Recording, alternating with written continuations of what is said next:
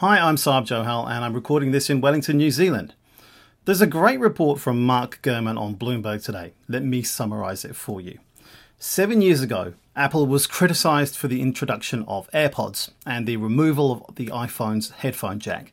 Today, these wireless earbuds are a top product for Apple, contributing billions to their annual revenue and positively impacting iPhone sales. And you see them everywhere.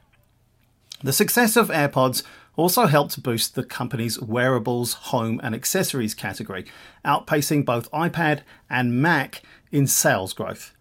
Revenue quadrupled since AirPods launch, reaching $41 billion last year. Apple quickly improved upon the AirPods' original design, introducing hands free Siri support, better battery life, noise cancellation features with Pro models, and is now preparing for further enhancements, including health related features like hearing tests and body temperature measurements. In efforts to position AirPods as a potential hearing aid, a market worth $10 billion annually, Apple has added features like Conversation Boost and Live Listen, but awaits regulatory r- approval.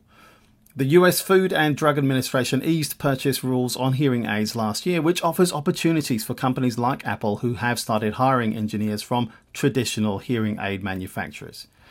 Plans also include introducing sensors that can measure body temperature via a wearer's ear canal, an approach deemed more accurate than wrist temperature collected by current devices such as the Apple Watch Series 8 and others.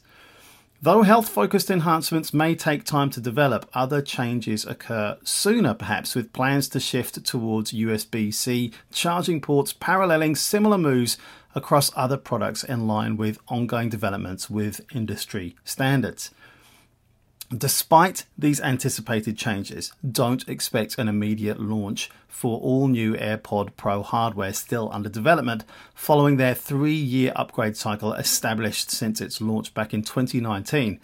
Recently, at the Worldwide Developers Conference, previews were showcased featuring upcoming additions alongside iOS 17 rollout plans, inclusive of several long awaited functions such as a mute unmute button during calls or improvements made around device switching capabilities among paired devices, plus adaptive audio features enabling automatic shifts between noise cancellation versus transparency modes.